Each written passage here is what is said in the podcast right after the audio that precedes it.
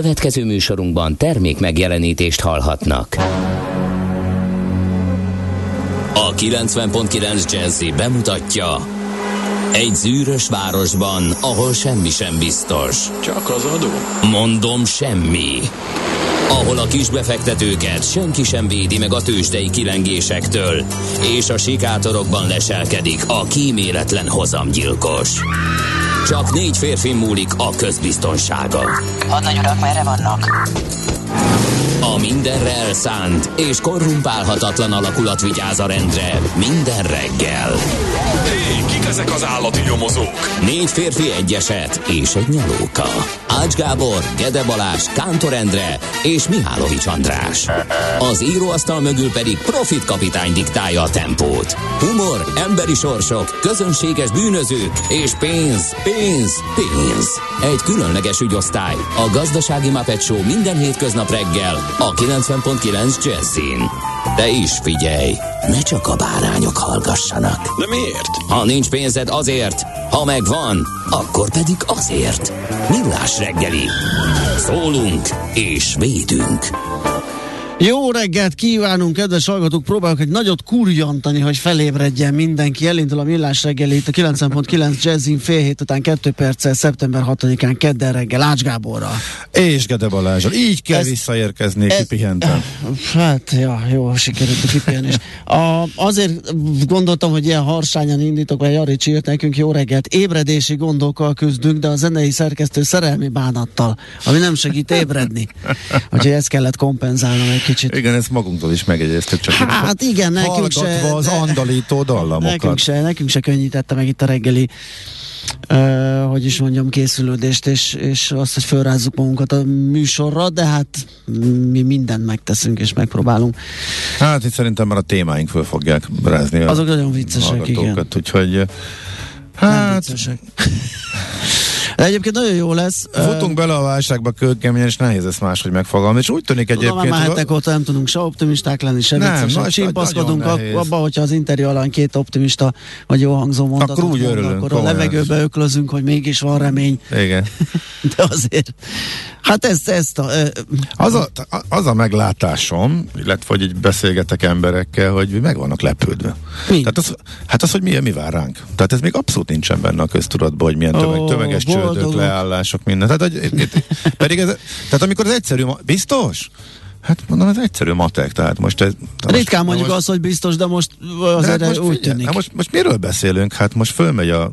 Tehát ki tudod gazdálkodni? Ki tudnád gazdálkodni, hogyha, mit tudom én, pék lennél a hatszoros uh, Igen. energiaköltsége? Hát persze, hogy nem. Hát akkor mondom, na most miről beszélünk? Tehát akkor Na mindegy, ehhez kapcsolódik majd a lapszemlénk is, majd nem mi mondjuk el, hanem átadjuk a A lehetőséget. azok, lapszemlénk. akik, Hát hát reggel majd, átfutottam, és pont semmit nem találtam. de majd belesúvasztjuk. Mármint úgy semmit, hogy mm, persze a, a mm, esti közlönyben megjelentek ö, Hát az is fontos, igen. azok, azok nagyon uralták a, a pályát, úgyhogy na jó, hát azért Jó, valamit ö, suvasztunk neki helyet, viszont kicsit Suvasztunk. fölborítjuk a ilyenkor szokásos adásmenetet, mert ö, Doboz Istvánt hívjuk, ö, aki ugye Amerikában a keleti parton várja a hívásunkat még lefekvés előtt. Azóta úgyhogy egy fél nem egy. akartuk, vá- igen, most fél egy, de nem akartuk sokáig várakoztatni, úgyhogy nagyon gyorsan fölköszöntjük, akiket köszöntünk Hát az el, és utána rá is kanyarodunk. Elsősorban magnuszokat és mangákat másodszorban, meg még vannak sokan. Aztán az, ja, várjál csak, miket láttam az események közül, hát megint egy olyan évszám, amit biztos, hogy nem, biztos, hogy rosszul tippeltem volna. 1899. szeptember 6-án megszületik a sűrített tej. Illetve egyébként nem megszületik, akkor kerül a piacra. Később itt Hát gondoltál biztos. volna. Igen, igen. Hát igen. én azt ilyen, nem tudom, 50-es évek. Ah, lezárul, hát, és akkor így... Igen, utána? Tudom, igen. Aha. Na, Én talán, hát én a két háború közé, de semmiképpen nem a 19. század vége. Aztán ezen a napon született a Barbie is, 59-ben a Mattel játékgyártó cég kiadja az első Barbie babát. Azt mondjuk róla tudtam, hogy nem egy mai csirke. Aztán a születésnaposok közül a Pink Floyd együttes alapító tagja Roger Waters brit rock zenész született ezen a napon. Aztán Dolores O'Riordan ír zenész, ha jól mondom a nevét, a The Cranberries együttes frontembere. Azt csak zenészek voltak, vagy ez Kántor Endre Dehogy is. szűrőjén keresztül? Volt egy humorista is. Bagi Iván, magyar humorista, igen. Sőt, Lovász László volt kollégánk, magyar televíziós és rádiós producer és műsorvezető is. És stand-upper. És stand és mindenes. Jelenleg például, I- igen. és még többek között is. Az elhunytak közül Burt Reynoldsra és Jean-Paul Belmondóra emlékezhetünk, hogy két kiváló színész nagyság. Előző 18-ban a Belmondó pedig tavaly hagyott itt bennünket. Ez igazán akkor így tömör volt. Ugye Jó, az abszolút tömör volt, és hát- megemlékeztünk, Hát az a helyzet, hogy nem lesz ez se pörgős és gyors, de egy olyan csodálatos dalról van szó, és csodálatos énekesnőről, Úgyhogy vissza lehet feküdni. úgyhogy mindenképpen akkor emlékezünk a születésnapján Dolores, hogy kell mondani? Hát én egy Ora Jordant mondtam, Ryan, de ez jó, egyáltalán nem oké. biztos az íreknél, bármi előfordul. De a lényeg az, hogy a hangját is, illetve a dalt mindenki meg fogja ismerni. Megyünk tovább a millás reggelivel. Hát, uh, hogy van, közel, közel egy hete hunyt el. Mihály Szergejevics Gorbacsov, és már a temetése is megvolt. Egy nagy formátumú politikus, de rettenetesen uh, uh, vegyes a megítélése. És hát főleg most, az és még oroszok most között. is a halála után nagyon nagy sokan, igen, róla. nagyon sokan vádolják a Szovjetunió szétdurrantásával és a, a jelen helyzetig, hogy e, eljutottak. Hogy ebben próbálunk féle valami rendet vagy irányt keresni, és a személyén keresztül valahogy megfejteni a politikai munkásságát. Dobozi István lesz a segítségünkre ebben a világbank volt vezető közgazdász. Jó reggelt kívánunk, szervusz!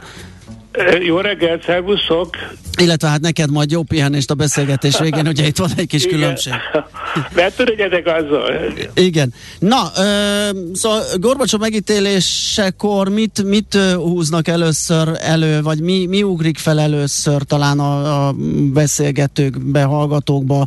A perestroika, a nyitás és a, és a tulajdonképpen a kommunizmus megszüntetésének lehetősége, vagy pedig egy óriási ö, birodalom Igen, vitatott, hogy ebben neki mekkora személyesen a szerepe, vagy már ő is valahol kényszerpályán mozgott. Nagyon kíváncsian vagyunk, hogy most hogy értékeled a halála után.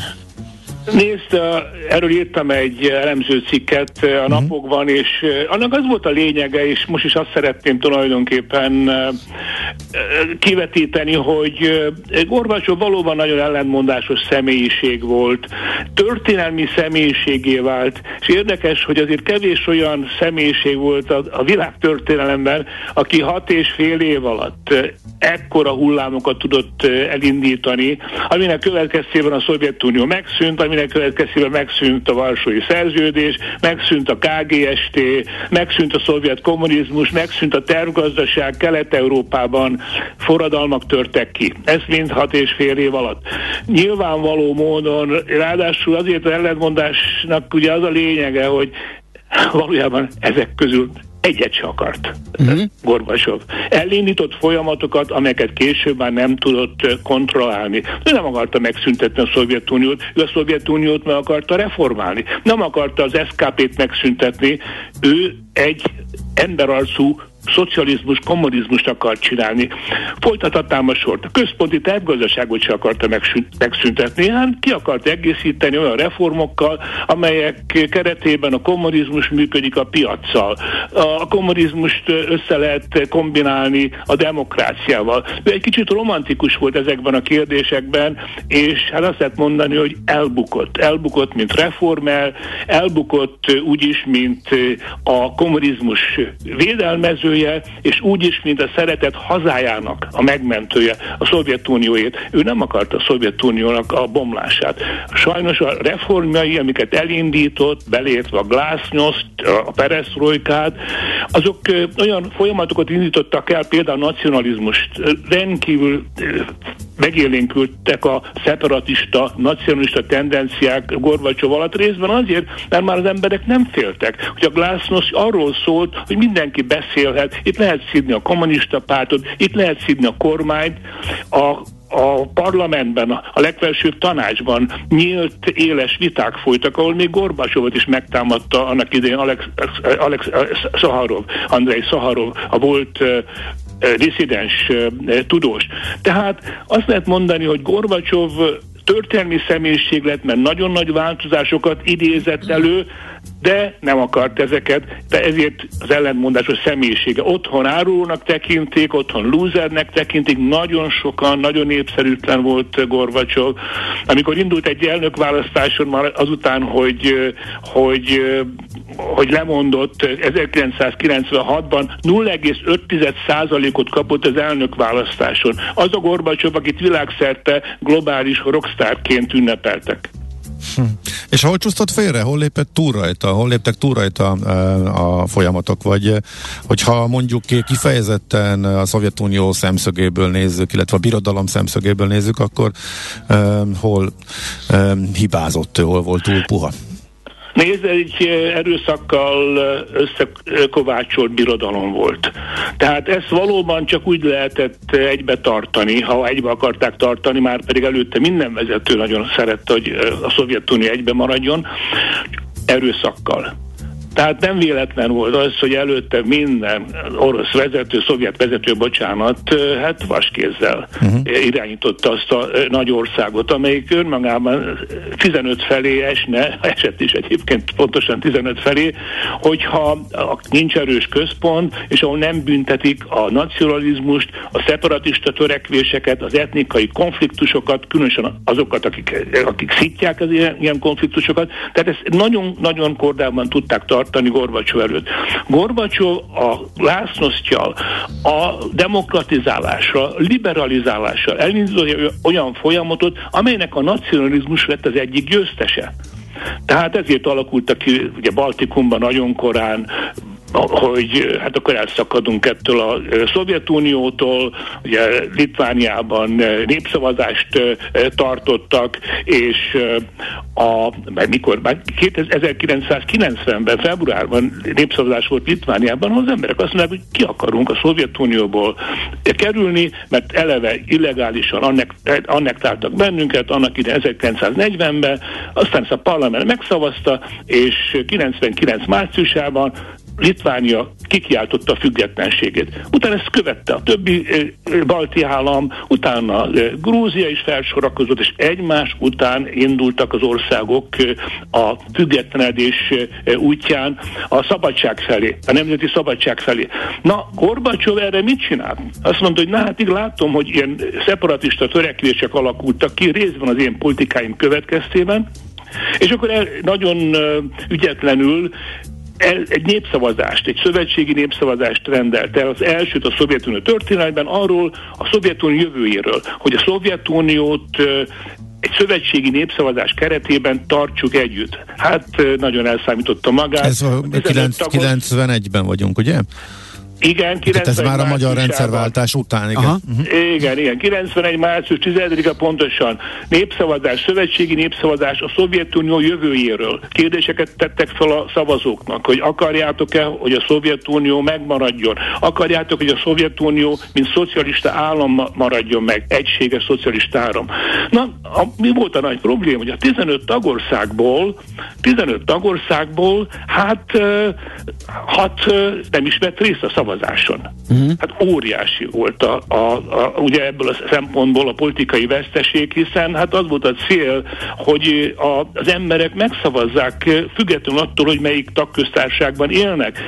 Óriási arcvesztés volt, politikai vereség volt ez Gorbacsov számára, innen már csak egy meredek lejtő vált rá, és tudjuk a kifejletett, ugye végül is oda vezetett az egész dolog, különösen a ellen elkövetett államcsíny kísérlet eh, után, hogy eh, hogy eh, végül is megalapították úgynevezett független államok közösségét. Még ebben az évben, ugye 91 végén ezeken a romokon gyakorlatilag igen, ezt a lazaszövetű, elég súlytalan igen, szerveződést. Igen.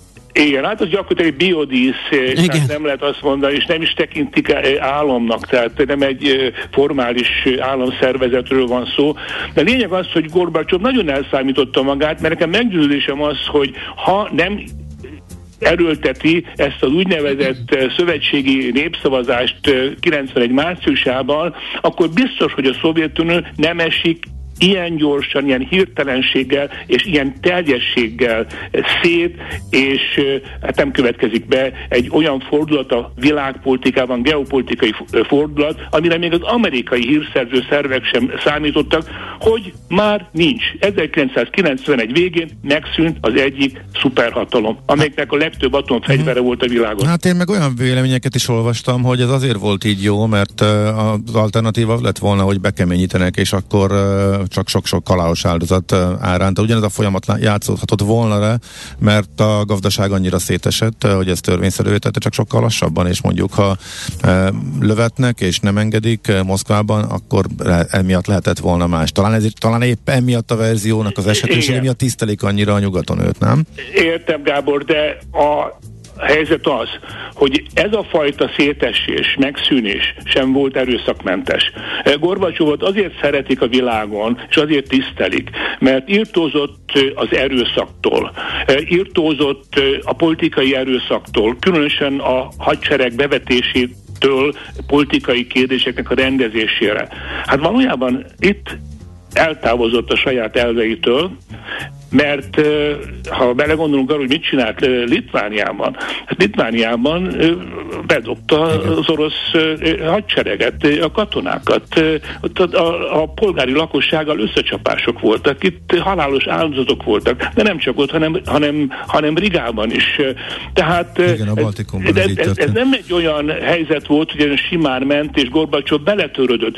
Litváni ellen kereskedelmi embargót rendelt el, még a BB ételeket is is az embargó listára tette, és természetesen az energiahordozókat. Tehát Gorbacsov nagyon kemény volt ebben a kérdésben, mert számára rendkívül fontos volt az, hogy megőrizze a Szovjetuniót, ami nyilvánvalóan szétesőben volt, de ő azt gondolta, hogy meg tudja menteni. Hát nem tudta megmenteni, és erőszakra így is sor került. Mm. Amit te mondasz, valószínűleg, hogy ha fönnmaradt volna a Szovjetunió, előbb-utóbb is bekövetkezik. A balti államok úgyis kimentek volna, de amit a, szeretnék hangsúlyozni, nem ilyen gyorsan, drámaian következett volna be 1991 mm. végén. És a keleti blokk széteséséhez mert ugye az korábban beköve, az már bőven a népszavazás Igen. előtt ugye elindult, a mi rendszerváltásunk is ugye más két évvel korábban Ez kezdődött. Gábor, ez nagyon fontos szempont, és ugye ez közelebb van hozzánk, hazánkhoz. Gorbacsovnak a nagy történelmi érdeme az, hogy a kelet-európai átalak, átalakulás békésen történt. Tehát nem volt beavatkozás. De ne felejtsük azt, hogy Gorbacsov már 1988-ban lemondott a Brezsnyev doktrináról ami ugye annak idején Brezsnyevnek lehetőséget adott arra, hogy beavatkozzon, meg korábban Kruscsovnak, hogy beavatkozzon a kelet-európai országokba, ha, ha, ha úgy érezték az oroszok, Moszkva, hogy veszélyben van a szocializmus, veszélyben van a Varsói Szerződés tagsága az adott országnak. Gorbacsov erről lemondott már 80-80. Tehát ezt érezték egyébként a kelet-európai országok kormányok is, hogyha ha beindulnak a, a demokratizálódási, liberalizálódási folyamatok ezekben az országokban, akkor nem várható szovjet beavatkozás. Egyébként ezt Gorbacsov állítólag elmondta német Miklósnak és másoknak is, tehát nyilvánvalóan a, ezek a folyamatok Kelet-Európában, pozitív folyamatok úgy zajlottak le, hogy nem kellett attól tartani, hogy jönnek az orosz tankok megint. Uh-huh. Oké. Okay. Kicsit még a gazdasági részről, mert éppen csak érintettük, annak mekkora szerepe volt a, a szétesésben, mert ugye gazdasági reformokkal kezdett ő, és azt ígérte, hogy, hogy a szükségszerű dolgokat csinál, javít majd az életszínvonalon. Ez miért nem sikerült? Tehát mi volt a probléma? Nagyon jó kérdés, Gábor. Az a lényeg, amit ezzel kapcsolatban mondani szeretnénk nagyon röviden, hogy Gorbacsov megbukott, mint gazdasági reformer. Nem is értettő tulajdonképpen a gazdasági eh, kérdésekhez. Nagyon eh, puhák voltak ezek a reformok, túl későn kezdte el. Először gyorsítani akart, uszkorénye, ez volt a jelszó. Aztán abból nem jött ki semmi sem. A perestroika is tulajdonképpen a bátor reform, bátortalan reformoknak a csomagja volt. Privatizálást elkezdték, de nagyon-nagyon félve, csak a szolgáltató szektorban. A nagyipari vállalatok egyáltalán nem kerültek a, a privatizáció alá, és azt lehet mondani, hogy a, azok a nagy tervek, hogy a nagy konglomerátumokat, a, a nagy szovjet vállalatokat is majd földaraboljuk, hogy legyen közöttük verseny, Hát ebből nem sok jött ki. Nem véletlen, hogy Gorbacsov alatt az életszínvonal jelentősen tovább csökkent. Ő mást ígért. És részben ez annak is tulajdoníthat egyébként, hogy alatta szerencsétlenül számára a kőolajnak a világpiacjára felére esett vissza. Tehát hat év alatt, amiről tudjuk, hogy a Szovjetunió gazdasága nem kis mértékben attól emelkedik, vagy süllyed, hogy a világpiaci olaj, olajár hogyan alakul, mert akkoriban a Szovjetunió nagyon-nagyon jelentős olajexportőr volt. Tehát a gazdasági kérdésekben ő hiába hangsúlyozta perestroikát, sokat beszélt róla, nagyon sokat álmozott róla, sokat ígért, de végül ezekből uh-huh. nem következett be semmi sem, és hová vezetett a helyzet? Arról, ahhoz, hogy egy mi válságban lévő gazdaságot vett át, és egy még mélyebb válságban lévő gazdaságot adott tovább Jelcinnek. És a 90-es évek ugye már arról szólnak, hogy beindult egy kapitalizálódási tendencia, oligarchikus kapitalizmus Oroszországban, de egy más történet. Igen. Sajnos Gorbacsov megbukott, mint gazdasági reformer, és ez nagyon hozzájárult ahhoz, a politikai eltávolításához később, mert nem volt népszerű az emberek körében, hiszen lát látták, hogy az életszínvonaluk tovább csökken, az áruhiány tovább fokozódott, és és nem látták az emberek uh-huh. a kilátást. Egy utolsó és fontos kérdés, már ugrunk kicsit a mába. A mostani ukrajnai háború az mennyire tekinthető Gorbacsov kvázi geopolitikai örökségének sokan összekötik? Nézd, a gyökerek visszanyúlnak Gorbacsovhoz, ha tetszik, hanem ezt el kell ismerni, hiszen Gorbacsov alatt omlott össze a Szovjetunió 15 darabra és Ukrajna akkor várt le a Szovjetunióról. Ez nem volt Gorbacsovnak a terve, mindent elkövetett, hogy ezt megakadályozza, de mégis bekövetkezett, és nagyon sokan őt hibáztatják azért, hogy engedte, hogy a folyamatok idáig fajuljanak. A mai helyzet ugye arról szól, hogy Vladimir Putyin tulajdonképpen egy anti-Gorbacsov antitézise Gorbacsovnak. És számára, Putyin számára a legnagyobb tévedése Gorbacsovnak, akit nem tisztelt, az volt, hogy... A temetésére sem ment el, de nyilván érdekli, igen, igen, igen, igen. Hát a legnagyobb hibát abban talált a Gorbacsovval kapcsolatban, hogy álmodozott, nem volt fegyelmezett, nem volt erős központi hatalom, a Szovjetunió szétesett, és most mit csinál Vladimir Putyin? Megpróbálja a Szovjetuniót restaurálni már amennyire csak tudja. Ezt kimondottan egy olyan vonal, ami Gorbacsovnak nem tetszett. Ők soha nem beszélt Putyin ellen. Tehát hiába élte végig ezt a 21 évet, amíg, 22 évet, amíg Putyin volt hatalmon, személyesen soha nem bírálta. Ugyanakkor az e, Krimfélszigetet, ne, ne felejtsük el, a Krimfélszigetnek az annektálását Gorbacsov támogatta, lelkesen. A, és a, az ukrán háborúval kapcsolatban sem lépett föl erőteljesen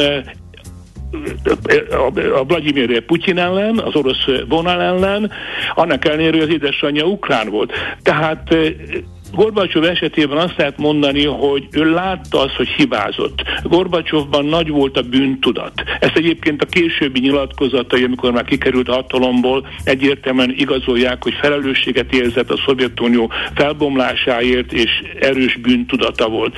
Más, most, amit látott aztán eh, Vladimir Putyintól, az szerintem részben tetszett neki, részben nem. A Krímnek tapsolt, és a háborúnak már nem annyira. Nem tudjuk a véleményét, a munkatársai azt mondják, hogy, hogy írtozott attól, hogy ez a két testvérnép, ő maga is egy népnek tekintette az ukránokat és a, az oroszokat, hogy ezek között háború lehet abszurd. Ezt a kifejezést használta, hogy abszurd, ha ilyen háború kialakul. Márpedig kialakul, részt, kialakult részben azért, mert alatt a Szovjetunió szétesett. Uh-huh. Oké. Okay. Hát nagyon szépen köszönjük a beszélgetést, külön ismét. Nagyon jó volt. Fölmaradtál a Igen. kedvünkért, jobban el tudjuk helyezni őt azért a világpolitika térképén, illetve ezzel emlékeztünk Mihály, is Mihály Gorbacsovra.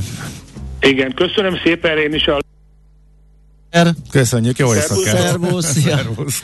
Dobozi Istvánnal a Világbank volt vezető közgazdászával beszélgettünk Mihály Gorbacsovról, illetve a politikai munkásságáról.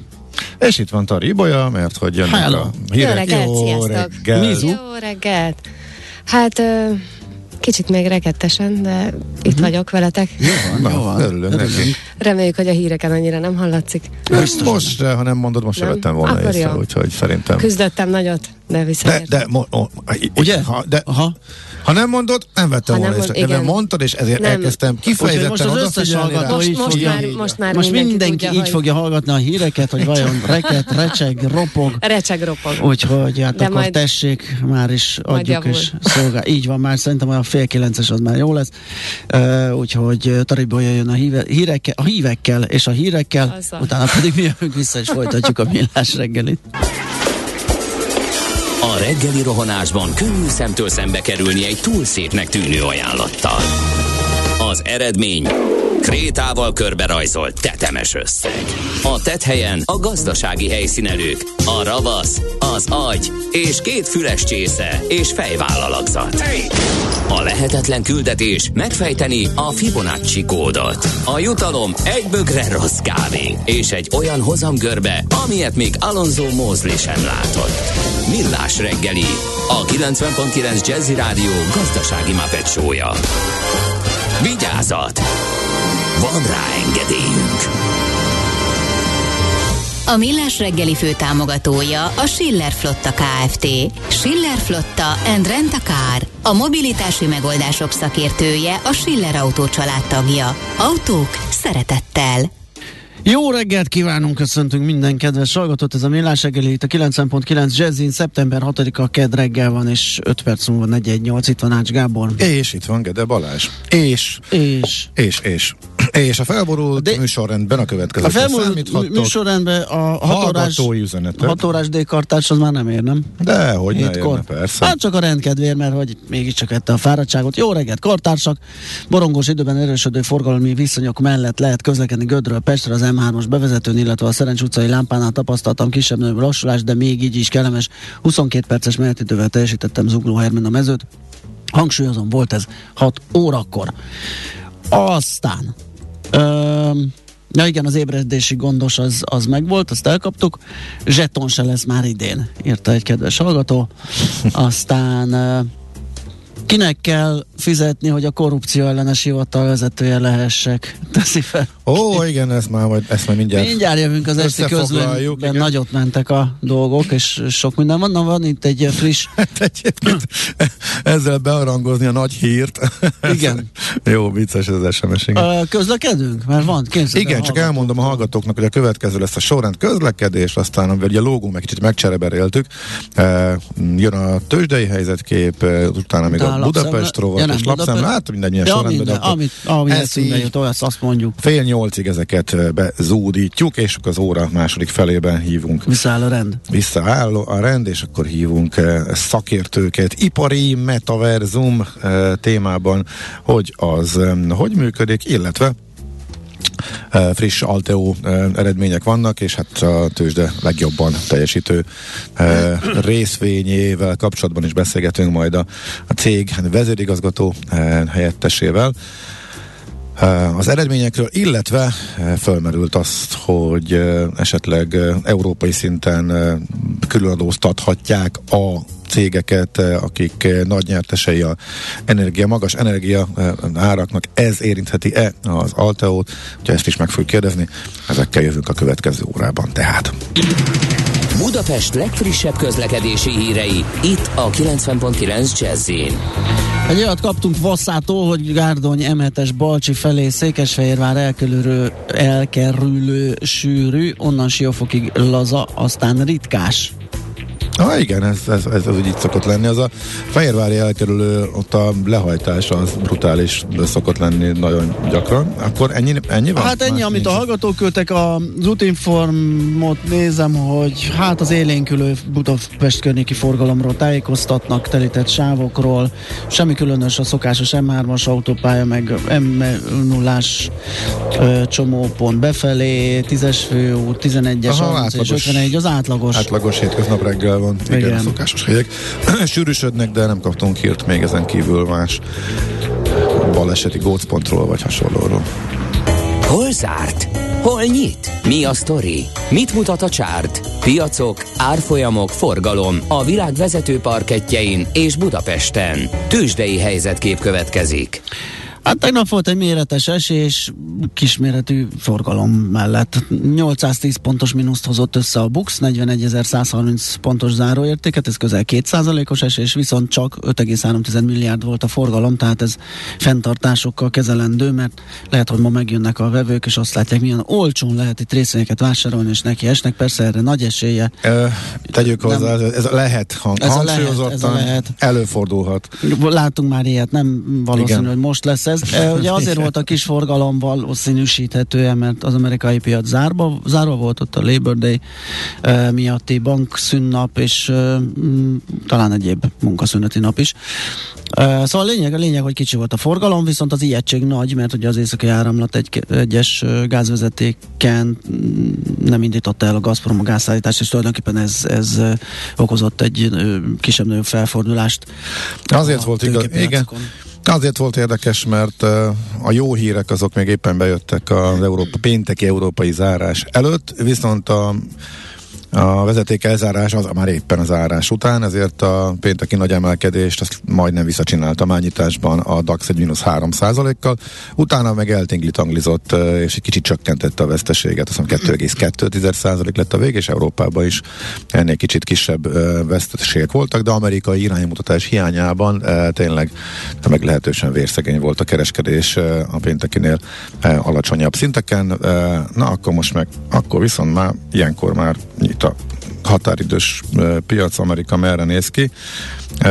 Ott Amerika leesett a végére, elég csúnyán átesett pénteken a kezdeti plusz 1 százalék fölöttiből a mínusz 1 százalék fölöttiben most minimális, de pluszos nyitás néz ki legalábbis a határidős indexek alapján, ez alapján Európában nem lesz, nem, le, nem valószínű túl nagy változás amikor a kereskedés elkezdődik, de persze.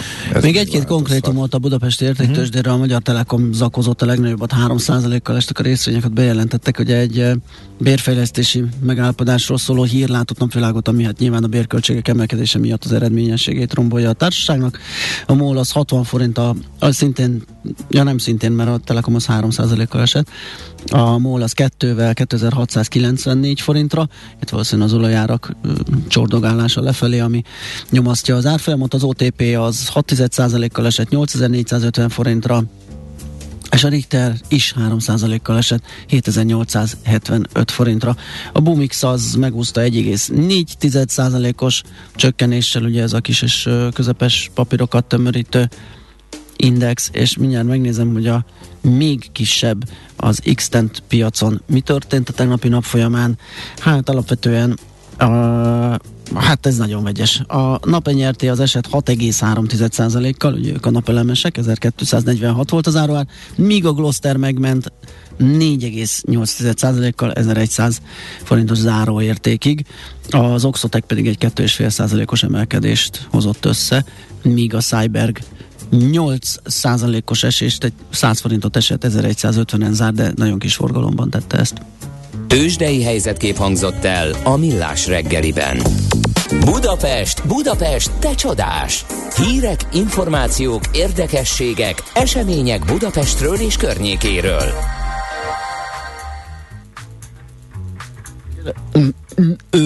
Na, Na mondja csak, mondja, mondja, hát, én mondanám, már egy perce próbálom kinyögni, de hát nincs hangom. Hát... Odébb gurult egy kapcsoló. Odébb gurult, mi? Azt mondja, próbálom kibogozni, mert itt valami nem, nem stimmel a pénzcentrumon, olvastam először. Kész, ennyi, vége, végleg bezárat az egyik legmenőbb budai szálloda.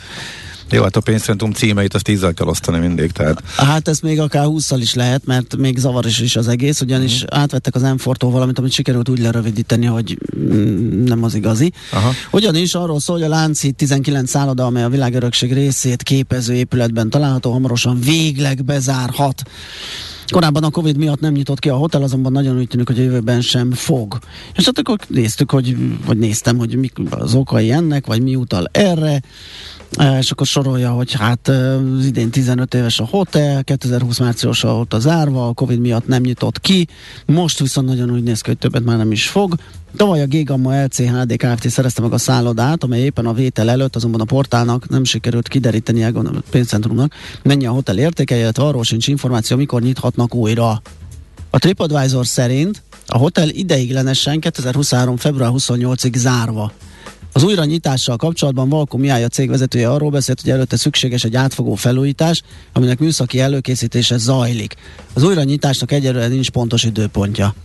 Tehát összeeltemetjük, hogy vége ennyi volt. Tehát a végleg bezárt az azt jelenti, hogy, hogy újra nyit jövőre. Ne csináljuk Ugye jól ezt. értettem a... Hát a, a dátum szerint igen, én azt javaslom, én még nem tartok ott, az m4.hu-n, ez Csabai Karcsi Aha, írt erről, nézem. én azt mm. gondolnám, hogy azt kell majd ö, elolvasni, mert így összeolózni két bekezdést, és abból egy ilyen zavart csinálni, az nem, nem jó, mert nem tudjuk most pontosan hát mi ott a, a sok-sok tulajdonosváltást, becsetelés, jó ö, hosszan. Aha. Um, Jó, ezt majd... Maga szerintem... az újrainyitási információt pont nem találom abba se, úgyhogy akkor ezt még akkor behatóban kell tanulmányozni. A lényeg az, hogy zárva van, és egyelőre én még hozzá jó régóta, 20 óta, és maradjunk annyi, hogy kérdéses az újranyitása, és akkor szerintem abban benne van az is, hogy esetleg rendezik a dolgokat, meg ezeket a műszaki felújításokat, és hmm. újra nyit, meg az is benne van, hogy nem. Aha. Budapesten jobban fáj a fák kivágása az embereknek, mint vidéken. Kutatták le. Um, de az elutasítottság az iskolai végzettséggel e, együtt is nő. E, hát az annyira nem meglepő, minden esetre a púzuskutató szokott a napi.hu megbízására felméréseket végezni, és ez is egy ilyennek az eredménye. Azt mondja, hát teljesen, ha abból indulunk ki, hogy a szegényebb régiókban e, nincs más választásuk az embereknek, mint hogy az erdőből becipelni a e, tűzifát, hogyha önmagában ezt az egy dolgot emelnénk ki, akkor is érthető lenne ez a fajta reakció. Minden esetre úgy néz ki a kutatás, hogy támogatod a tűzifa hiány enyhítésére hozott kormányrendeletet, amelyben eltörölték a fakitermelés szinte minden korlátozását kérdésre, 21 százalék válaszolt igennel, és 65 nemmel, és volt egy 14 százalékos nem tudom. Viszont a községekben ez 25 százalék volt, kisebb városokban 22, a megyeszékhelyeken 14, és Budapesten 18 százalék, tehát aki támogatta ezt a kormány nagy vihart kavart kormányrendeletet. Igazából az érdekesség az annyi, hogy a megyeszékhelyeken még kevésbé támogatják, mint Budapesten, ez a 14-18 százalék. Van még egyébként néhány kérdés, napi ponton el lehet olvasni még a részleteket, hogyha valaki erre kíváncsi. Hát akkor szerintem mehetünk tovább. Akkor nézzük, hogy Budapesten túl mit írnak a lapok. Nagyon sok uh, izgalmas cikk volt, amit tudunk ajánlani. Nekünk a Gellért hegy a Himalája. A millás reggeli fővárossal és környékével foglalkozó rovata hangzott el. Hát kezdjük akkor a legfontosabbakkal, ami nem is alapszemlébe illő, de illetve hát hova tegyük ilyenkor. Megint minden bejelentés nélkül, este magyarközlöny.hu-t klikkelgetve lehetett a legfontosabb információkkal megismerkedni. Ezt még a Facebookon sem kommunikálják a potentátok, pedig a legfontosabb, hogy azokat az intézkedéseket, amit, amikre utalgatott a kormány, illetve háttérinformációként megírták a lapok, hogy megígérték Brüsszelnek, kellenek, azoknak egy jó része most megjelent a közlönyben, tehát az uniós pénzek, hogy jöhessenek, komoly vállalásokat tett a kormánya a korrupció ellenében, és ez tegnap este jött ki tehát a közlönyben. Ezzel párzamosan, illetve ezt megelőzően Navracsics miniszter elmondta, hogy igen, megegyezünk, ezt eddig is elmondta, most ezt társított időpontot is, tehát novemberig megegyezünk, jövőre jöhetnek a pénzek. Ez már mondjuk jókora csúszás ahhoz képest, amit ígértek tavasszal, de az optimizmus az még fönnáll. A közlönyben megjelent határozat nem is titkolja, hogy a uniós források érkezéséhez szükségesek azok az intézkedések, amelyeket itt, amelyeket meghoztak. Minden esetre a miniszterelnök által aláírt kormányhozat szerint általános rálátással rendelkezik és beavatkozik azokban az esetekben, ahol a hatóság álláspontja szerint a feladata és hatáskörrel rendelkező hatóságok nem tették meg a szükséges lépéseket, olyan csalás, összeférhetetlenség, korrupció és egyéb jogsértés vagy szabálytalanság megelőzésére, felderítésére és kiavítására, amely határ, hátrányosan érintheti az uniós költségvetéssel való hatékony és eredményes pénzgazdálkodás vagy az unió pénzügyi érdekeinek védelmét, különös tekintettel a közbeszerzési eljárok tekintet keretében végrehajtott Európai Uniós pénzügyi támogatásokra, tehát ez az a új hatóság, korrupció ellenes hatóság, amelynek a vezetői tisztjére már a kedves hallgató bejelentkezett még a, Igen. az óra végén. Legalábbis érdeklődött, hogy hol lehet megkenni valakit. Eh, hogy, hogy elnyerhesse eh, ezt a pozíciót. Eh, akkor van még egy új külön korrupcióellenes munkacsoport is, még december előtt. Ebben kormányzati és nem kormányzati szereplők létszám és a szavazati jog tekintetében paritásos alapon vesznek eh, részt, és annak működé, működéséhez korrupcióellenes hatóság nyújt majd administratív támogatást, amiről az előbb beszéltünk. Tehát a hatóság, illetve ez az új munkacsoport, ez eh, két eh, külön dolog, bár utóbbiba, a utóbbit segíti az előbbi. Hát nagy, vannak még más apróságok is. A nagy kérdés, hogy ez elegendő lesz-e az uniónak, hát azért nagyobb valószínűleg arra van, hogy nem. A lengyel példa azt mutatja, hogy ígérgetni kevés, mert láttak már olyat Brüsszelben, hogy az ellenkezőjét csinálja egy ország. Esetleg azt is szívesen megnéznék, hogy majd kik lesznek ezek a független tagok, hogy mondjuk a cimbik ismét, vagy pedig mondjuk tényleg innen-onnan, meg ahonnan civil szervezetek is bekerülnek ebbe. Ez azért gondolom, hogy fontos kérdés lesz ennek a megítélésének. Minden esetre a keretrendszer egy fontos lépés, azon se lepődnénk meg, hogyha a forint mondjuk erősödéssel reagálna, mert a befektetők úgy értékelnék, hogy közelebb kerül a megegyezés az uniós pénzekhez, de önmagában, amit most itt látunk, hogy megjelent a közlönyben, ez még így sacra e, kevésnek tűnik, kicsit még több tartalom kell ahhoz, hogy meggyőzhetők legyenek, illetve a brüsszeli bürokratákat lehet, hogy sikerül is meggyőzni, de, az alap, de ezt számos szakértő elmondta, hogy alapvetően politikai döntés fog ott is születni, úgyhogy ahhoz valószínűleg majd több kell. Ennyit látunk ez ügyben. Egy kedves hallgató írta, és annak apropóján kerestem egy cikket, mert rém lett, hogy találkoztam ezzel. Azt írta, hogy múltkori népszálláson, hiába mondtam, nincs valláson, beírták, hogy katolikus fontos, és a HVG foglalkozik ezzel pont ö, ma reggel, hogy ö, csak vallásként lehet feltüntetni az ateizmust a 22-es népszámláláson, tehát mondjuk ez Aha. egy fokkal jobb, mint amit a hallgató ír, mert azért az nagyon durva, hogy nincs vallásod, és beigszelnek egy katolikus, hogy jó lesz te oda. Ö, az, hogy vallásként van feltüntetve az ateizmus, mert egyébként ez, ez, ez a probléma, és erről szól a cikk, a Magyar Ateista Társaság ezt kifogásolja, az, az, az is, az sem tökéletes, sőt, van vele probléma, de azért egy fokkal jobb, hogy van hozzá rubrika, úgyhogy x az, aki teljesen vallástalan. Tegnap még három nagyon fontos cikket uh, olvastam. Ezeket szeretném uh, röviden ajánlani még a kedves hallgatóknak, uh, kicsit visszautalva arra is, hogy mennyire uh, kevesen érzik vagy látják, hogy milyen súlyos uh, válság uh, közeleg, és ez nem vészmadárkodás, hanem elvileg egyszerű matek. Uh, hogyha az energiárakat nem sikerül letörni, akkor lépnek ezek a uh, dolgok életbe. Az egyik cikk, uh, amit egyébként uh, portfólió véleményrovatába írt Deák András, az pont erről is szól, hogy ez igazából, amit eddig látunk, az sok sebből vérzik már, mint ezek a javaslatok, amelyekkel megpróbálnák letörni az energia árakat. Van ugye olajár, kiterjesztés, olajár, embankok, em, uniós, nem is uniós, hanem G7-es olajár sapka, de hát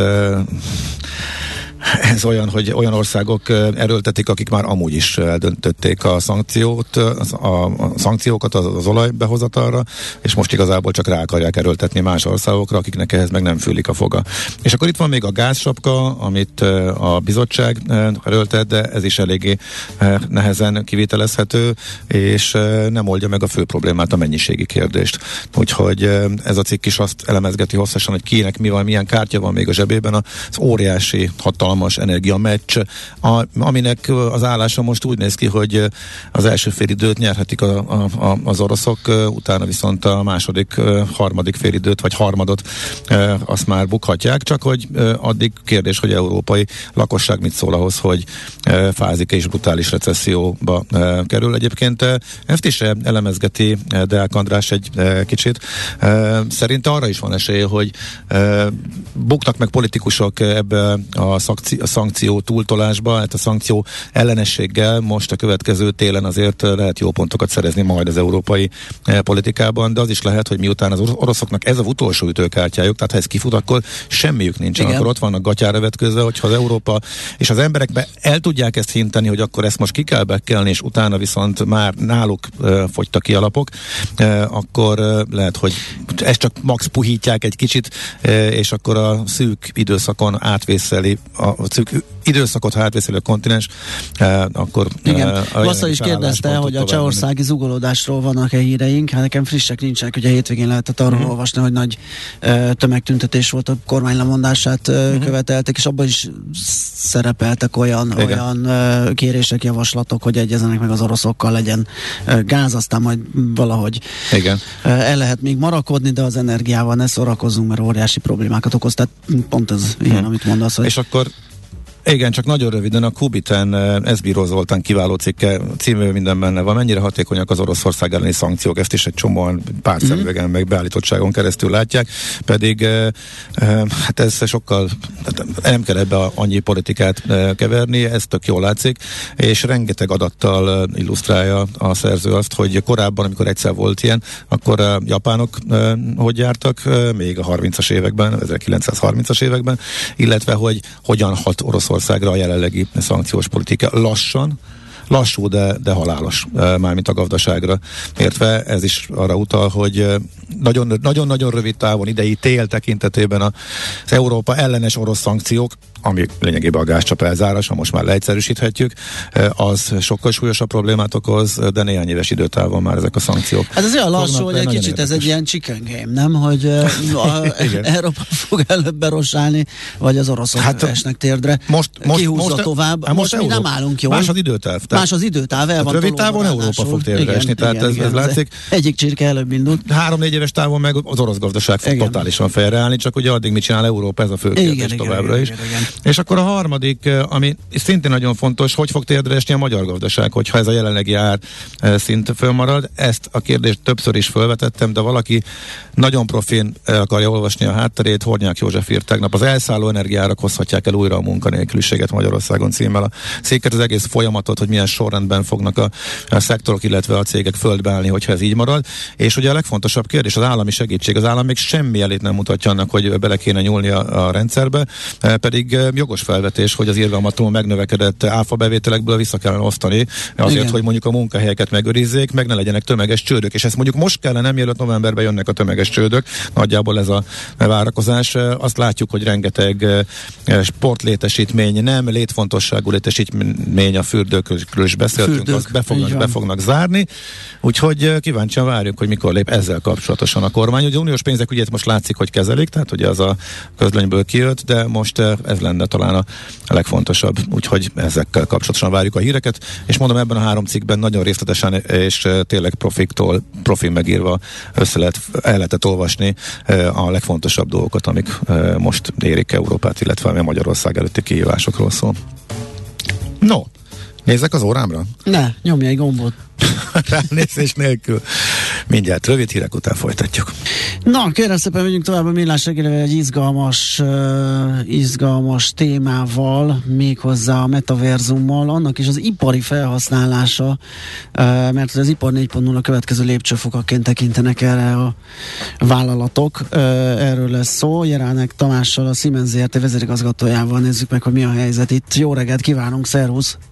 Jó reggelt kívánok, sziasztok! Szerintem egy kicsit a metaverzumról, mert hiába azt gondolom, hogy igaz volt korábban is, de hogy a Facebook bejelentette, hogy most már egy metaverzum lesz, és metára keresztelte saját magát, és onnantól van ez így jobban a közbeszédben, de én azt gyanítom, hogy még sokan vannak vagyunk, akiknek ez még mindig nem elég kézzelfogható, hogy ez itt hogy is lesz, mint is lesz, és hogy mi van itt. Igen, és nagyon sokan vagyunk, akik nagyon megijednek, ijesztően uh, hallgatják ezeket a Igen, egy ilyen párhuzamos világról beszélünk, amikor, amikor erről van szó, és ez bizony egy kicsit ilyen futurisztikus, meg ijesztő is néha. Tulajdonképpen mi azt mondjuk, hogy a fizikai világtól elkülönülő virtuális világ, de az elkülönülőt azt nagyon óvatosan kezelni, hiszen szimuláljuk a valós világot egy, egy virtuális környezetbe. Akár ezt úgy kell elképzelni, és talán itt a konkrétumok azok jobban segítenek megérteni, hogy egy szobában ülünk, és el tudunk utazni a világ bármelyik végére, el tudunk menni vásárolni a világ bármelyik végére, el tudunk menni szórakozni olyan helyekre, ahol lehet, hogy soha nem tudnánk eljutni bármilyen oknál fogva, mert távol van, vagy anyagi korlátok, vagy egész egyszerűen a mozgásunk korlátozva, vagy egész egyszerűen nem nekünk való, de, de mégis kortól függetlenül bármit ki tudunk próbálni.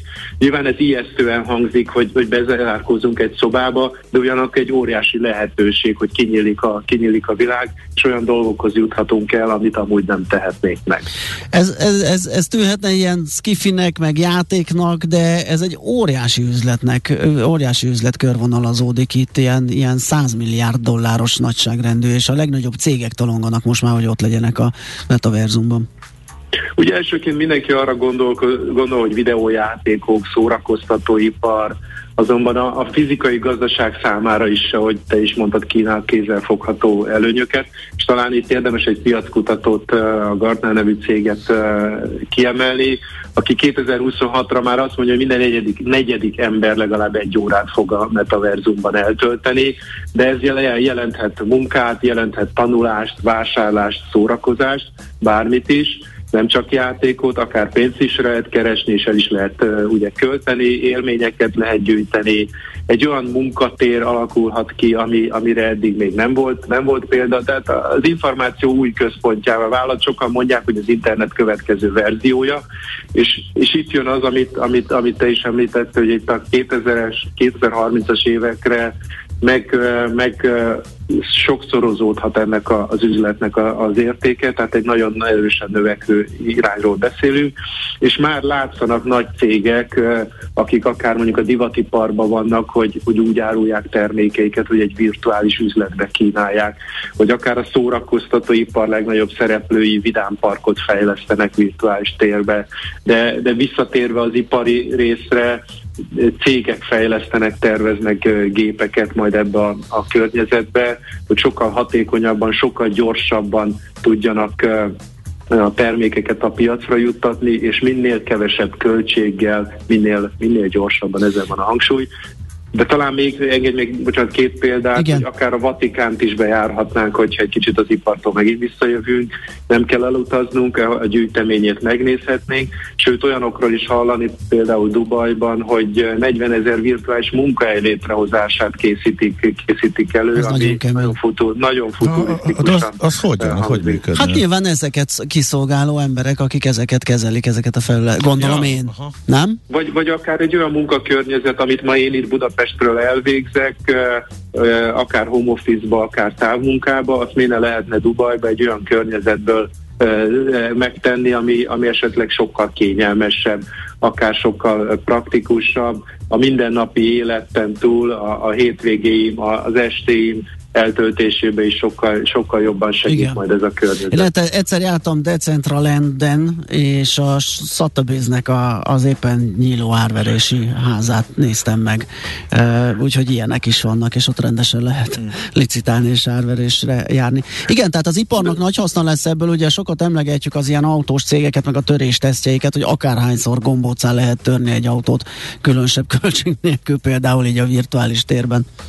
Hát igen, azt képzel, képzeljük el, hogy akár régebben egy, egy gyárban azt láttuk, hogy kisebb csapatok a, a próba üzem alatt, a próbagyártás alatt járják a gyárat, jegyzetelnek, írogatnak, de ez akár már később a folyamatos üzem, üzem alatt is, és szírják össze a hibákat, vagy a javaslatokat, vagy nézik a gépeket, sok-sok időt, energiát eltöltve, miközben ezt az egészet le tudjuk digitalizálni egy virtuális térbe, ugyanezt meg tudjuk csinálni, és ugyanez a csapat összejöhet a világ, nem tudom, tíz különböző pontjáról egy virtuális térbe, és bejárhatja azt a gyárat, nyilván spórolva az utazáson, meg, a, meg az időn, sőt ezt kiegészítve a digitális technikákkal legyen az a mesterséges intelligencia, sokkal gyorsabban tudjuk leszimulálni a, a különböző helyzeteket, így egy töréstesztet is, amit nem kell a valóságban többször megismételnünk, hanem az egyszer, amikor valós a törvény által előírt uh-huh. tesztre szükség van, akkor már biztosak lehetünk benne, hogy a több ezer korábbi virtuális teszt eredményeként át fog menni olyan csillaggal, amit szerettünk volna. Ugyanez egy gyárnál is, eh, gyárnál is igaz, például a Siemens kínai gyára is úgy készült, hogy még mielőtt átadták volna egy nagyon komoly virtuális teszten átesett, és azért ott kiderült egy-két probléma. Például nagyon egyszerű dologra kell gondolni, hogy egy-egy gép nem volt olyan hatékony, mint amit gondoltunk az elején. Aztán a, a virtualizáció kiderítette, hogy a hűtése nem tökéletes, tehát ezáltal a hatásfoka, ezáltal a nagyobb energiafelhasználáson lassabban dolgozik, és ezt még sikerült időbe korrigálni, tehát eleve a gép úgy épült meg, hogy ez a korrekció már megvalósult, nem pedig utólag kellett keresni a hibát, és sokkal nehezebben, sokkal nagyobb költséggel kiavítani ezt a problémát, és ilyenből egy sajnos egy gyárnál nagyon sok lehetőség jön elő, ami, ahol lehet spórolni, javítani, és ezt mind virtuális környezetbe tesszük meg, akkor már óriásit léptünk Igen, előre, van is egy ilyen, miatt. Van is egy ilyen képünk, egy ilyen digitális gyártósorról és egy igaziról, igen, most látják azok, akik a millásregeli.hu néznek minket. E, valószínűleg egy ilyesmiről e, tettél említést, de Kínában. E, itthon nálunk van-e valamilyen projekt, ahol ezt e, már tudjátok kamatoztatni? Azt látjuk, hogy a hazai piacon is tapasztalt, hogy növekszik az érdeklődés a, a digitalizációt, a digitális iker, amikor, ami még csak egy része ennek a metaverzumnak Aha. technológia irá, iránt is, már ez egy nagyon nagy előrelépés, tehát van érdeklődés. Persze azt is látjuk, hogy Nyugat-Európában egy picit gyorsabb, picit erősebb ez, a, ez az érdeklődés, de óriási a verseny, és ez be fogja vonzani ezt a technológiát. Nyilván az elején nagyobb költséget jelent, viszont később ez, ez gyorsabban megtérül, és, és jobban optimalizálja a kapacitásokat, akár tervezés során, akár az üzemeltetés vagy a hiba elhárítás során. De ez megtérül viszonylag, viszonylag gyorsan, úgyhogy van érdeklődés természetesen Európában is és Magyarországon is. Még egy utolsó kérdés, a hallgatók ezt feszegetik, hogy mennyiben más, tehát mi a különbség a metaverzumos digitális jelenlét és mondjuk egy sima VR projekt között, amelyek ugye más, már, már használnak cégek? Ugye sokkal, sokkal élethűbb, tehát, tehát én azt Aha. gondolom, hogy ez lesz a kulcs, hogy, hogy teljesen le tudjuk képezni a, a valóságot, és amikor behelyezzük magunkat, legyen Aha. az egy egy, egy mondjuk egy szélerőműbe, a fönn a toronyba, egy, egy oktatás célú program, akkor, akkor úgy tudunk mozogni teljesen életűen, ahogy majd a valóságban is. Nyilván most még vannak akadályok, legyen ez a technológiának, a hardvernek a kapacitása, tehát akár a, a minősége, a felbontása a képeknek, a, a, a különböző virtualizáció. Ezért is a Siemens az Nvidia-val most közös koprodukciót, projektet indított el, aminek egyik egyébként elsőszülött projektje az a Debreceni BMW gyár ahol ugye, ahol ugye arra készülnek, hogy egy nagyon rugalmas gyártósor nagyon sokféle elektromos autót tudjon párhuzamosan egymás mellett gyors váltásokkal gyártani, és ez egy olyan technológia kell, ami, ami előre, kiszűrt, előre kiszűrten épít, épül meg ezeket a hibákat, ezeket a hiba lehetőségeket előre ki tudjuk szűrni, és nyilván a, a váltásnál, amikor egy modellt váltunk, akár napon belül, sokkal gyorsabban át tudunk állni, mert megvan a digitális uh, ikerpárja ennek a gyárnak uh, úgymond, illetve hogyha karbantartókat kell beküldeni, akkor ők nem az élő rendszeren kell, hogy gyakoroljanak, hanem meg, megtanulják már egy virtuális környezetben, és amikor éles bevetés van, sokkal hatékonyabban tudnak uh, hibát elhárítani, újraindítani a gyártósort. Hát ez nagyon izgalmasan hangzik. Itt köszi, hogy beszélgettünk erről, és uh, azt gyanítom, a héten még találkozunk, mert mint hogyha péntekre is uh, terveztünk volna valamit, úgyhogy az akkori viszont hallásra. Köszönjük még egyszer. Szia, Köszönöm szép napot! Viszont hallás, szép napot kívánok! Nyeránek Tamással, a Siemens ZRT vezérigazgatójával beszélgettünk az ipari metaverzumról. 3R, vagyis Reduce, Reuse, Recycle. Csökkentünk, újra használunk, újra hasznosítunk. Cél a Zero Waste. Semmit se küldjünk hulladék lerakóba. Ne pazaroljuk az energiát. Legyen a ma terméke a jövő alapanyaga. 3R. A millás reggeli körforgásos gazdaság rovata következik. Na kérem szépen megvizsgáljuk, hogy hogyan muzsikált az Alteo, aki szerintem mondhatjuk a Bét sztár részvénye per pillanat, mert nem hát, tudunk másikat, ami új Nincs csúcsra más, menne, akkor, amikor Igen. háborús, recessziós, inflációs környezetben döglődnek a részvénypiacok, akkor egy ilyen csillagot szerintem nyugodtan nevezhetünk így. Hát majd most megnézzük, hogy mennyire volt megalapozott a befektetői optimizmus. Kovács Domonkosa, az Alteo csoport MND és tőkepiacok vezérigazgató helyettesével fogunk erről beszélgetni. Jó reggelt kívánunk!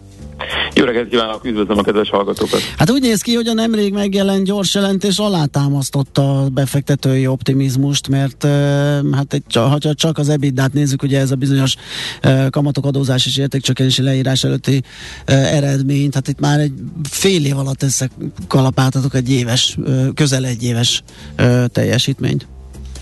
Igen, hát köszönöm szépen először is a felvezető nagyon kedves szavakat. Valóban tulajdonképpen folytatódik az a trend, ami ides tovább már azt gondolom, hogy egy um, két éve megindult, ez pedig ez a, az úgynevezett szabályozási kiegyenlítő energiaszolgáltatásoknak Aha. a ragyogó menetelése amire ugye, ahogy egyre több naperőmű kerül a magyar villamos energiarendszerbe, az ő szolgáltatásaik iránt egyre fokozódik az igény, és hát ez az árakban is egyelőre megmutatkozik. Nyilvánvalóan természetesen teszem hozzá, és őszintén meg kell valljuk azért a jelenlegi energiapiaci helyzet egyelőre legalábbis eredményesség oldaláról inkább nekünk kedvező, mint sem hátrányos. Uh-huh. Akkor ugye, viszont itt kell közbevessem azt a kérdést, hogy ez érint titeket, vagy hogy számoltok, hogy a uniós szinten körül körvonalazódik. A, nagyon jól jártak az, az, a, azok az energiacégek, akik nagyon jól jártak csak a magas energiárakra valami kvázi extra adóztatás, vagy nem tudom, néztétek a körvonalazódó szabályozás, hogy akkor ebbe beleférhettek, vagy érintheti az Alteót? Szerintem nem, mert igazából a, a, mi ezt ugye alapvetően a megújulókra találták ki, és azért mhm. nekünk a megújuló zöme az úgynevezett támogató táras rendszerben van, tehát viszonylag kevés van kint a szabad piacon. Aha. Most majd kikerül egy a szabad piacra, hát meglátjuk annak majd mi lesz a sorsa egyelőre ugye az, az abból a szempontból nézve, hogy messze a várakozások feletti árak vannak a szabad piacon ahhoz képest, mint amikor öt éve mondjuk meghoztuk a befektetési döntést arról a, ezekről a szélerőművekről. Ahhoz képest ugye sokkal jobb a helyzet, ez tény, de hát azért egy dolgot szerintem egy kicsit kihagynak itt a döntéshozók, és pont erről is volt egy másik cikk, hogy ö, még egyfelől az igaz, hogy a profitabilitás jelentősen nő a jelen helyzetből fakadóan, de a tőkeigény, pláne a működő tőkefinanszírozási igény is drasztikusan uh, megemelkedett, és ez egy rendkívül komoly probléma.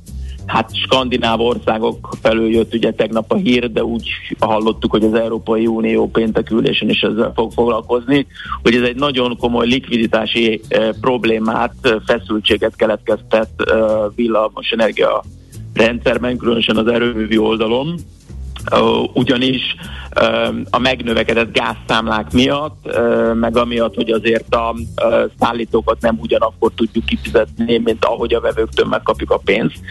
Bődületes, irdatlan nagyságrendűre nőtt a, a működő tőkefinanszírozási igény. Erre még rájön az, hogy minden ilyen pláne hosszabb távú előre történő földgáz vásárlásoknál a földgázszállítók érthető okokból jóval magasabb letéteket, biztosítéki tartalékokat követelnek, szóval iszonyatos tőkék kötődnek le, azt, hogy mondjam, hogy a profit nagyon jelentős hányada ilyen működő finanszírozási dolgokban áll benn.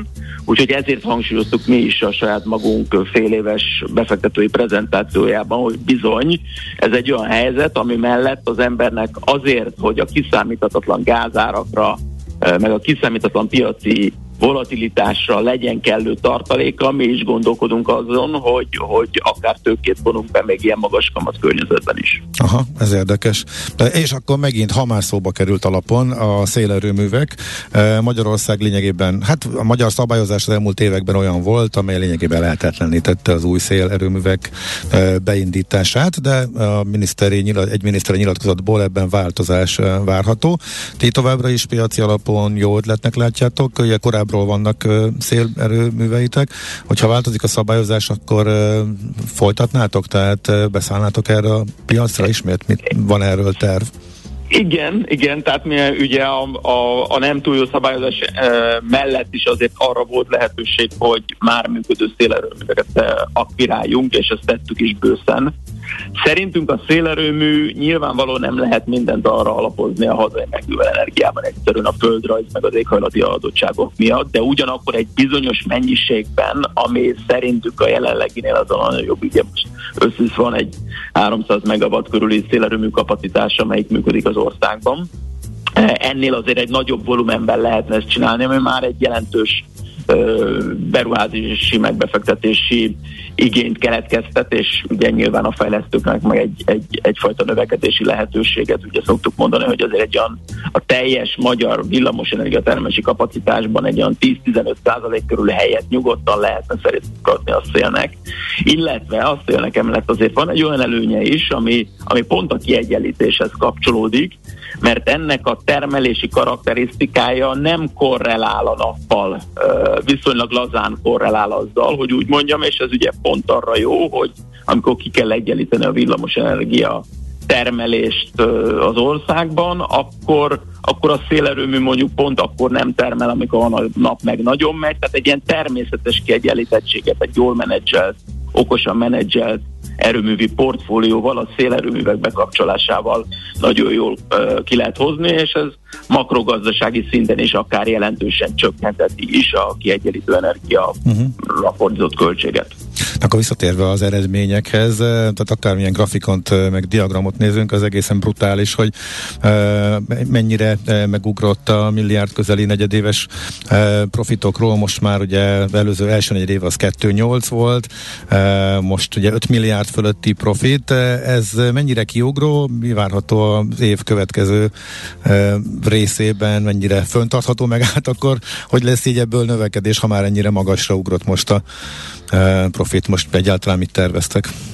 Igen, hát igazából az, a, ugye mi is azt látjuk, hogy egyébként ugye, szoktuk mondani ezt a medián ebitát, mert a, a mi tevékenységünknek van egy ilyen természetes ingadozása, ezzel együtt az eredményességünk is ingadozik. Tehát az a, az a középérték eredményességnek a messze a felső sávja, vagy még azon is túl vagyunk. Tehát tulajdonképpen, amit szerényen terveztünk növekedni mondjuk 2019-es 5 éves stratégia terv megfogalmazásakor eredményszámokban azt már bőven elértük, sőt meg is haladtuk. Tehát igen, ez egy kérdés, hogy hova lehet növekedni. Mi továbbra is azért nagyon jó lehetőségeket látunk, Továbbra is azt gondoljuk, hogy a szab, kiszabályázási képesség, a kiegyenlítő energiaszolgáltatási képesség erősítése az nagyban segíthet minket, tehát az erre vonatkozó fejlesztéseket abszolút támogatjuk és próbáljuk tovább nyomni. Nyilván megülő energetikában is szeretnénk azért tovább lépni, azt mondanám, hogy ez a két nagy terület, amiben biztos, és hát ott van ugye ez az újonnan felépülésre kerülő hulladék gazdálkodási tevékenység, amivel épp a közelmúltban jelentünk meg egy adásvételi szerződés aláírását. Tehát az is egy olyan új terület, ami, ami további növekedési lehetőséget nyithat.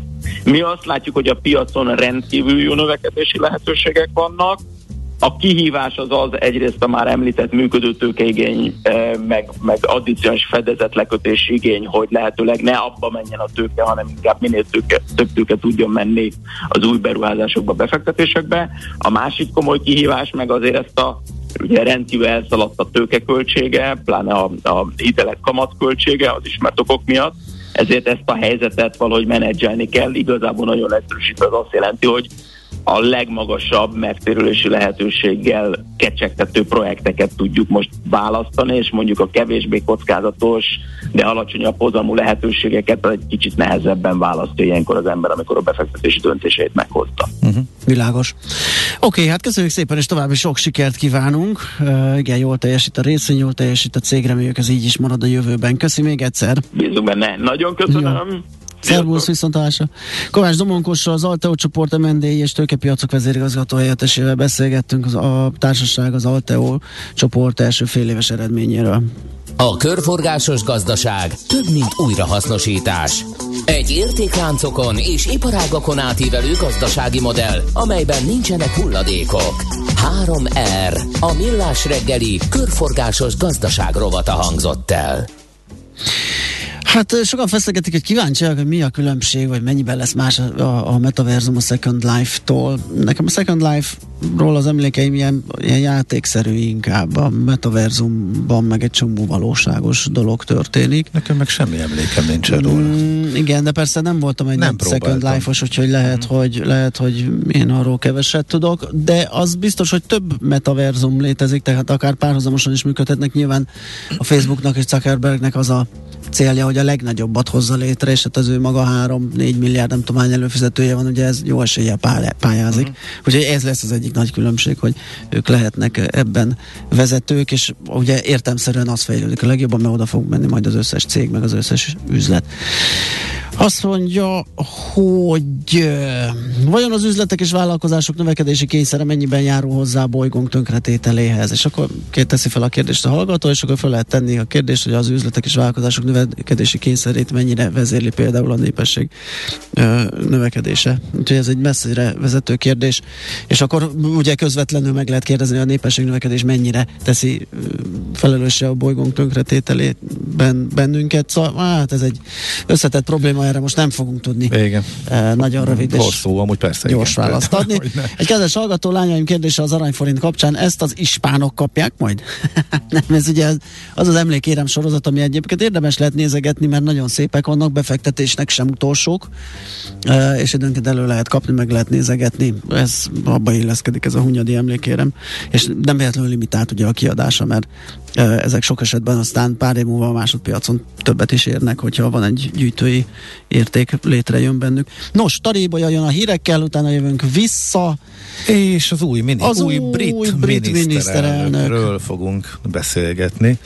Akit már most sokan egy ilyen Thatcher nem akarok imitátort mondani. De, hát de ő tett érte. Tehát de ő tett érte, ugye? Is, tehát ő, ő rendesen felkapta a különböző hmm. viselkedési szok, néha öltözködési szokásait, Igen. mert hát azt a népszerűséget azt megpróbálná megszerezni, és hát lehet, hogy benne volt ebbe a ö, receptbe, hogy ő most ekkor átment, fene tudja.